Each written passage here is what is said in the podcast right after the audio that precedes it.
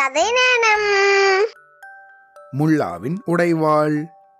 முல்லா நசுருதீன் ஒரு தடவை அயல் நாட்டுக்கு செல்ல வேண்டியிருந்துதான்.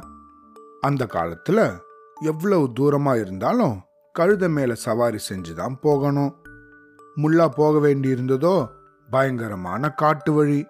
அங்க திருடங்க பயமும் ரொம்ப அதிகம்.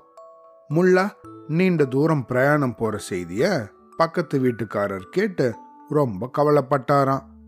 முல்லா வீட்டுக்கு வந்த அவர் முல்லாவை பார்த்து இவ்வளவு நீண்ட தூரம் பயணம் போறீங்களே.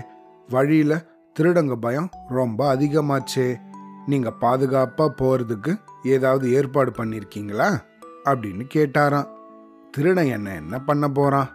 என்கிட்ட அப்படி எதுவும் பணங்காசு கிடையாதே அப்படின்னு சொன்னாராம் முல்லா. திருடனுக்கு அதெல்லாம் கணக்கே இல்லை. உங்ககிட்ட காசு இல்லைன்னா உங்களோட கழுதையை பிடுங்கின்றுவான் கழுதை இல்லாமல் உங்களால் தொடர்ந்து எப்படி பயணம் பண்ண முடியும்? அப்படின்னு கேட்டாராம் அந்த பக்கத்து வீட்டுக்காரர். அவர் சொன்னதில் இருந்த உண்மையை முல்லா உணர்ந்துண்டாராம். நீங்கள் சொல்கிறது சரிதான் நான் என்ன பண்ணுறது பிரயாணத்தை தவிர்க்க முடியாதே? அப்படின்னு கவலையோட சொன்னாராம் முல்லா. சரி நீங்கள் ஒன்றும் கவலைப்படாதீங்க. என்கிட்ட நல்ல உடைவாள் ஒன்று இருக்கு. அதை கையோட எடுத்துட்டு போங்க.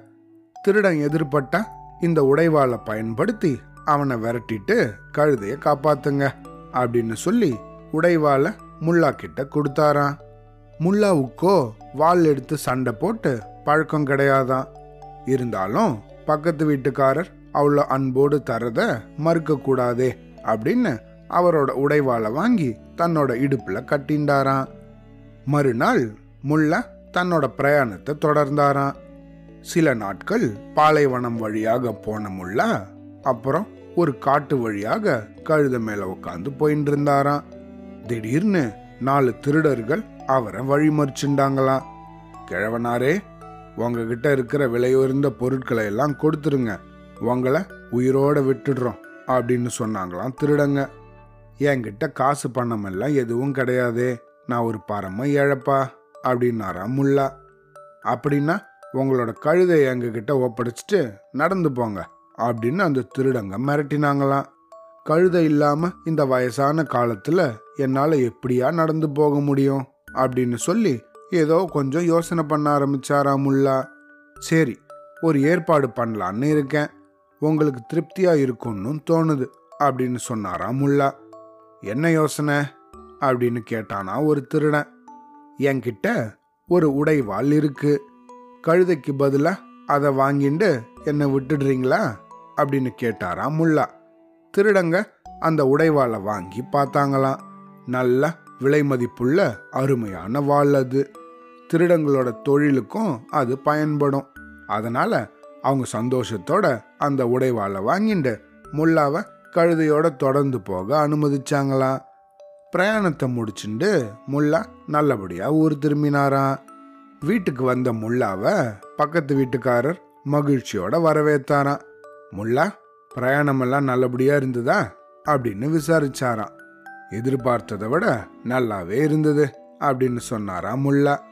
வழியில் திருடங்க தொல்லை ஏதாவது ஏற்பட்டுதா? அப்படின்னு கேட்டாராம் அந்த பக்கத்து வீட்டுக்காரர். அதை ஏன் கேட்குறீங்க நாலு திருடங்க வந்து என்னை சுற்றி வளைச்சுன்ட்டாங்க.